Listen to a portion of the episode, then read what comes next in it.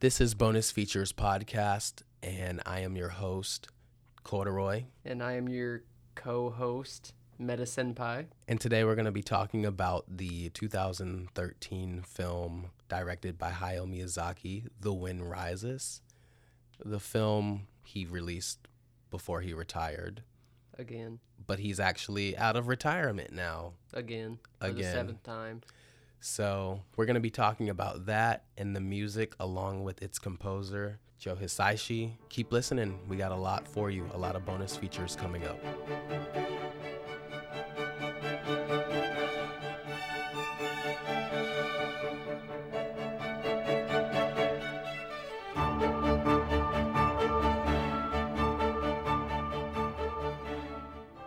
We're here to talk about The Wind Rises. But first, we're going to talk about its music, which I really liked. It had a like European sound to it, I would say. Instruments typically used and like n- typically known as being like, I don't know, like Italian or like European were used in this. A lot, a lot of cultures uh, kind of blended. And even the music that was just playing was like historical, like German music and stuff like that. Yeah, like it was a lot of um, the location of this film is we're in Japan, but also we we talk about the Italian architect, not architect, engineer, Uh, yes. um, A- Cap- aviation engineer. aviation. eng- what is Capri- it? Capriccio. yes, is that his name? It starts with a C A P Caproni. Caproni. Okay, I say Capriccio. Yeah, Caproni. something something Caproni. So we're talking about the Italian aviation engineer Caproni, who our character meets through dreams in the Yeah. film. which is great.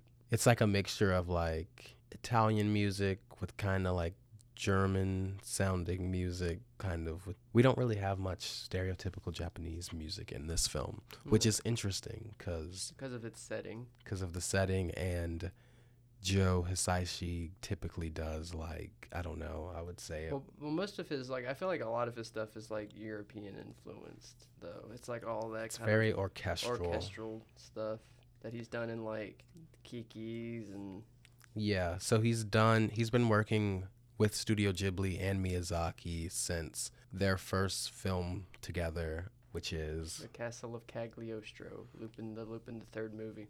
I can't pronounce that word, so I made Medicine Pie do it for me. But um yes.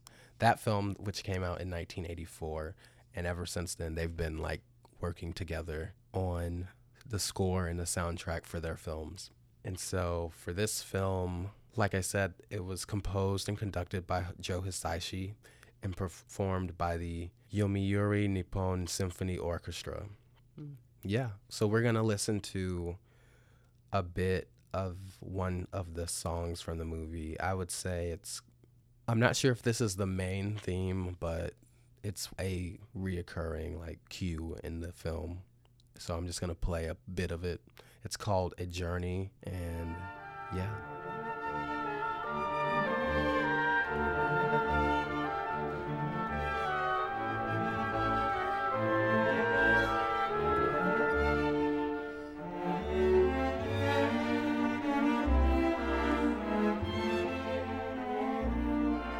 So that was a journey in parentheses a kingdom of dreams like i said directed by or conducted by joe hisaishi and yomiuri nippon symphony orchestra and i guess it kind of sounds like other pieces that we've heard from joe hisaishi it's less epic than like the score for i would spirited away where that Yeah. was like really epic and really like And I feel like Spirited Away had a lot more of an Asian influence in its Yeah, so a that's lot why I of it. was saying this one sounds more like European to me. but his movies, like a lot of his movies, are based on like European, s- uh, like Porco Rosso and Kiki's Delivery Service. So he's used like, Howl's Moving similar- Castle.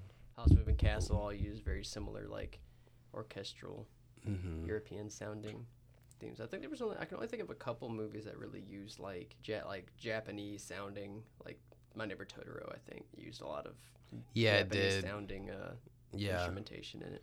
I want to say Spirited Away, but I don't know how to. uh, It, it did, and I, Describe. I, I listened to the I, I listened to that I listened to that soundtrack very often because it's got like the ending song. It was The ending very song, like very good. Japanese. but the song my favorite scene is when the, the on the train when they're going to the forest or whatever that song it's like Um, Six a Stop. six stop.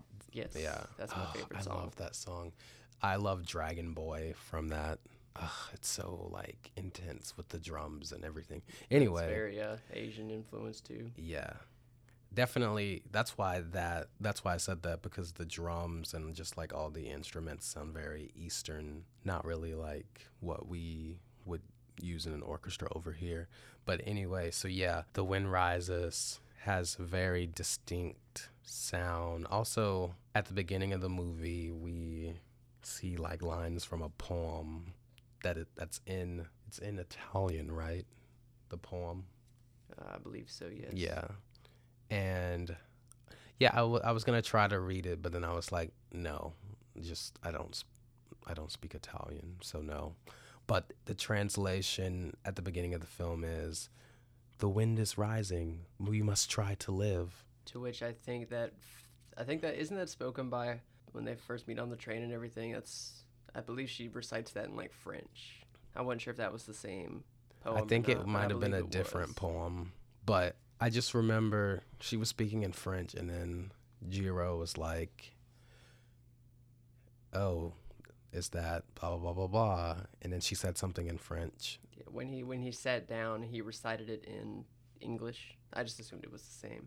Anyway, so that was one song. Another song that I think really does a good job of like just like setting a tone for the film is the ending song by Yumi Matsutoya. It's Hikikogumo, but it, and the English translation is Vapor Trails. It's just like such a like powerful song. Yeah. I'm just gonna play it because I don't want to try to like mansplain this like to y'all. 「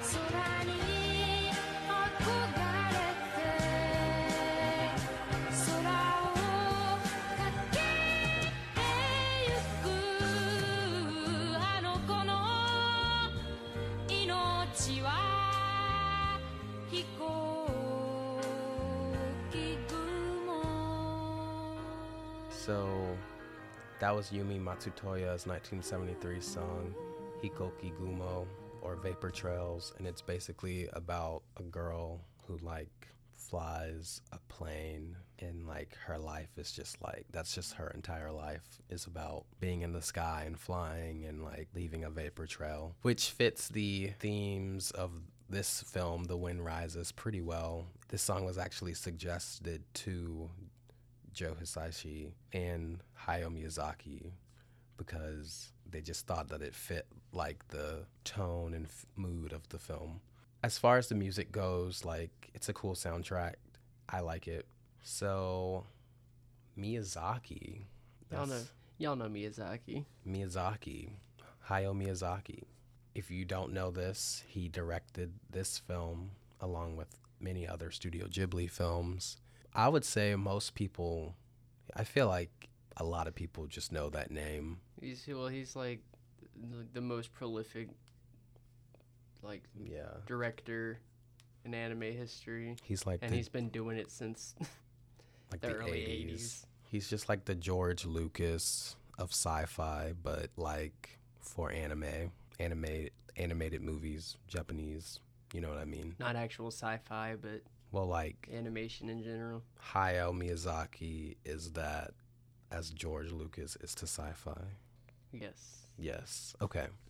So you wanna tell us a little bit about Miyazaki? He's getting up in he's getting up in age. The man is retired. Uh, I think th- this would be his eighth time retiring. Are you b- being serious? Yes, I'm actually How many times have he has he tried to retire? seven so far. Like that's a Genuinely real seven. that's a number actual that you number. know. I'm not joking. Oh wow. Okay. Yeah, that was that's that's me being hon- serious.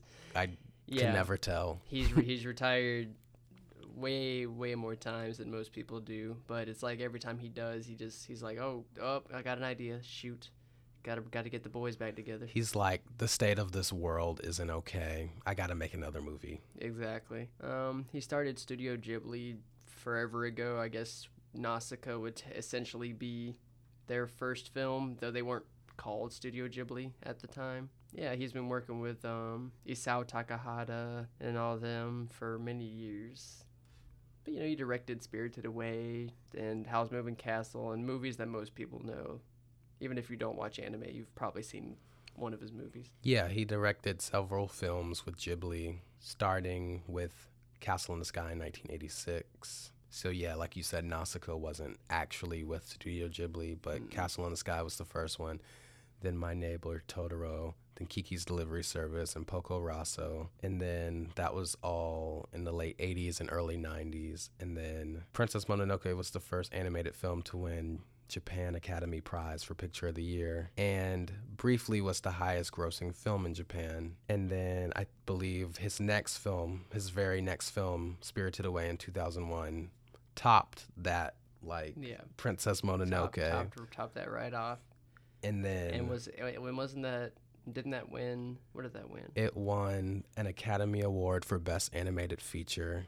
Yep. And it's considered one of the greatest animations of all time. I saw it. In Many theaters, people say yeah. that. Saw it in theaters last week. Oh, and really? Would do it ten more times. I actually haven't seen it in theaters yet. I really want to.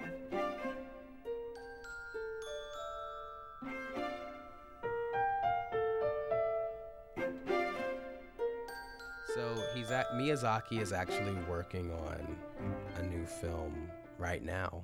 Mm-hmm. The English translation is How Do You Live or How Are You Living? And it comes from the title of a 1937 book by Ginzaburo Yoshino, a journalist who served as chief editor of Seikai, a progressive monthly magazine. Miyazaki is so cultured. It's I know. It's kind of disgusting. Like he's just so like he's such an old man, just a grumpy old cultured man.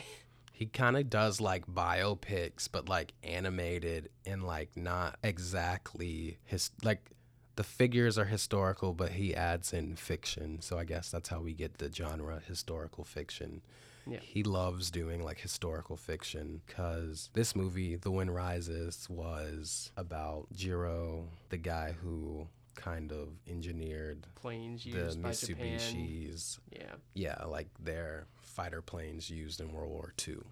And fun fact, Miyazaki like loves planes like to death. Like he's a big fan of planes. In his documentary, The Kingdom of Dreams and Madness, he is like sitting there playing with a model plane Yes. with Hideaki Anno like sitting next to him. Yeah. And yeah, he loves planes. So I feel like this was a big uh, passion project for him. so many of his films have the same kind of like themes. Like we just keep seeing them. Like flying is one of them. Yeah, he uses flying in everything.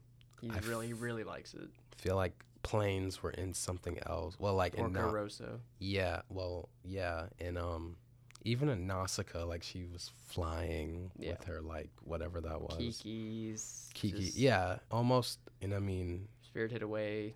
dragon. They fly. yeah. Okay, so the dub of the movie. It's very good. Yes. And it, like most dubs, I think of most dubs done by Studio Ghibli and Disney really have never been like bad. I don't- Besides maybe Nausicaa. Like Nausicaa had a strange dub for its, Really? especially in during that time. But I feel like mo- most all the dubs after that movie were were great. We're really And great. The Wind Rises is one of the better better dubs that Studio Ghibli's ever done with Disney. And uh, you know, we have uh, Sweet Thing, Mr. Gordon Lovett. Yeah, so we have Joseph Gordon Levitt plays Jiro, the main character, and then Emily Blunt plays Nahoko.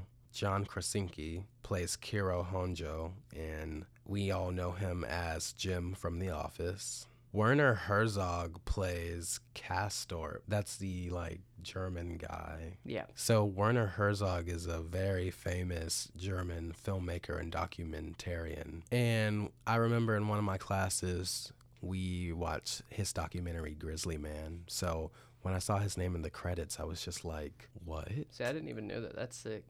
Yeah, no, that's crazy. It's funny. Okay, so that guy, his voice acting was good, but then like the other lesser, The the other lesser known German, the secondary. j- the secondary actors. German actors, Yeah. were not good. No, like they, I'm not gonna front. I yeah. could do a better German accent than they were yeah, doing. they were doing a pretty bad one. That was It was way too thick. They were trying to ham it up way too much. that was like they they you could not understand them, I was like this is not okay. and it wasn't in a way that was like it didn't feel natural. it sounded So- like an so, American. So that was the only that was really the only problem I had. Yeah. Even the even the Italian uh, Mhm. gentleman was fine was per- perfectly fine. The German soldiers who were Yeah, not not exactly prominent in the film like Oh. I was just yeah, it was like- bad. I get it, but like, come on. Mae Whitman played Kayo, the Mm. sister, Yeah. Mama Whitman. Mama Whitman, yeah. Mm. That's Mama Whitman. She's so good at everything. D- Disney Disney dubbing casts are usually crazy. Like you've Yeah. usually got like Princess Mononoke had a ridiculous cast. Like uh They what's just her get name? very f- notable voice actors. Yeah, except for uh, what's his name? oh my gosh, the guy who played um, Billy Bob Thornton. Don't Oh. don't ever let Billy Bob Thornton voice act in your movie. What the heck were you thinking? Which character was he? He was the guy in Princess Mononoke, the monk who was trying to cut off the Oh. head of the. Yeah, that was Billy Bob Thornton. Don't ever let that happen again. Oh my You, God. you, you even had Miss um what's her name um oh, I think I. Um, the, the girl she was the um like. Is it J? No, I was gonna say Jada Pinkett. um, Jada Pinkett Smith Is that it? yes Nuh-uh. yes Jada Is that Pinkett it? Smith it actually is. Okay. Yeah, J- Cool. J- Jada, P- J- Jada Pinkett Smith was in Princess Mononoke as well. Just thought I would. That's amazing. I was like, is it Jada Pinkett Playing Okay. an extremely sassy Japanese woman, I was like, "W- this is the best thing I've ever seen in my life. I want to fact check that, but cool. I'm gonna look it up right Okay. now and show you.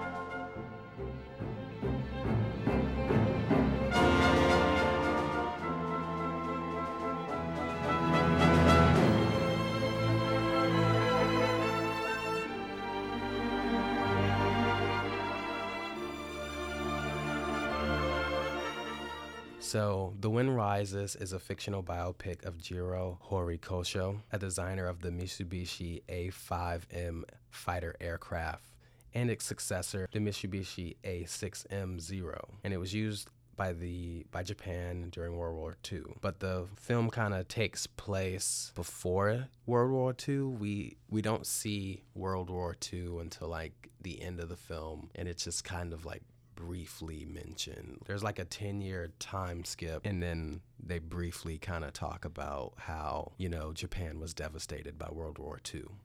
Yeah, it, the movie kind of was talking about the pre-era. of- before. yeah. Like they knew they were going to go into war, they knew it was imminent, and so they needed fighter jets. But like the German technology was always way, German and American technology were always way better way more because advanced. we're 'cause just, they were Japan's economy. Were, everyone else was just America and Germany were both superpowers, and Japan was just ten years behind, and they were like 20 years behind. they, they were they were a poor they, they were a poorer country at like the time. they had so. to use oxen to carry out their plane it to the took, like, two field days. and it took two days to do um old boy old boy You said- kiro yeah. was so upset about japan's technology the entire movie Yeah, his, he Yeah. was so like, I am so tired of being 20 years behind. he was not why are we having still it. using Why are we still using cedar chips for our planes?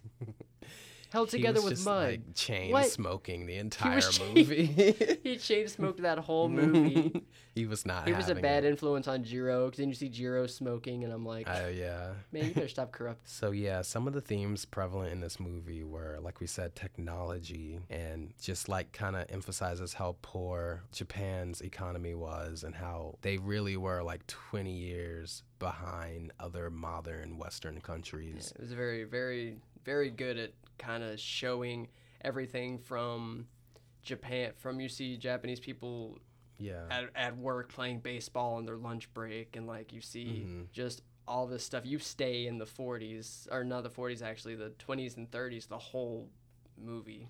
And did, is like did they even really, I don't even think they really showed any cars until like you you later. didn't see any cars until this the city areas, like taxis and stuff like that. Yeah. Um, but yeah, it's just it was it did such a good job of of showing showing what Japan was like at the time. It's very interesting. So we have another theme of flight that we kind of mentioned. Flight is prevalent in a lot of Miyazaki films, and in this one, Jiro kind of he wanted to make planes, like he just that was his passion. That's what he wanted to do. But he didn't want to make any like he didn't want to make planes used for war. He wanted to make them just for the joy of like being in the air and flying. But he But that's all it was. He that's all that was hiring. yeah. That's it. That was the only way he got a job was to make weaponized planes. However, he he really wanted to fly them, but he wore glasses and was nearsighted and knew that he could never be a pilot. So 'Cause he did back the next then- best thing. Back then, you, you if you didn't have 20/20 vision, you couldn't be a pilot. I think now that's kind of changed. E, Even still, you had your eyesight has to be. it very has to good. be good, but I think it's a lot easier. Like there are modifications now. well with glasses and stuff. Like back then, it showed you what he sees when he has his glasses on, and it was still like terrible. yeah. So it's yeah. Nowadays we have a lot better uh, Yeah. eyesight technology for people who wear glasses. Yes. I agree. Or yes, you are correct, medicine pie. Thank you.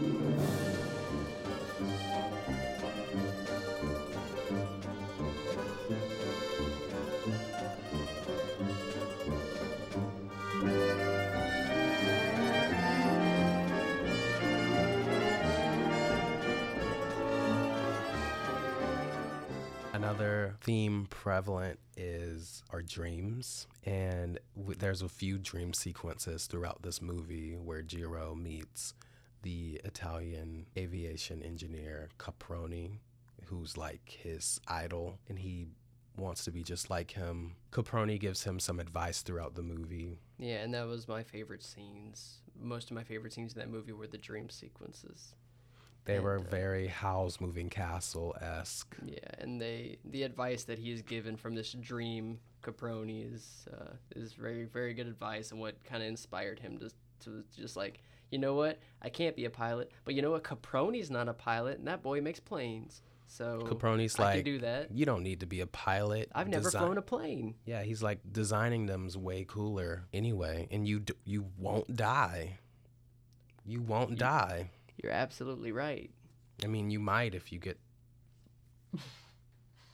I'm a chill. Please, yeah, please don't ever I'ma uh, make that chill. joke ever in my life. I I didn't will make it. Yeah, but you were. About, I knew exactly what you were about to say, and I was about to get really upset. And uh, Yeah, All right. y'all want to see this text he sent me?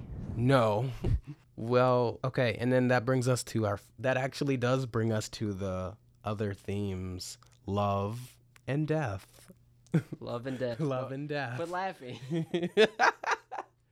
love and death. So both uh, big, big themes, and once again, a lot of his movies. But this one was a little less, I guess. Uh, I don't want to say apologetic, but it was a little more realistic than was shown in his other films. And this is dealing with actual people and the limitations of their hospitals and health technology at the time, and this film stands out to me among Miyazaki's other films because this is this one's like the least fantastical and like the least like action oriented because it's basically just a love story between Jiro and Nahoko.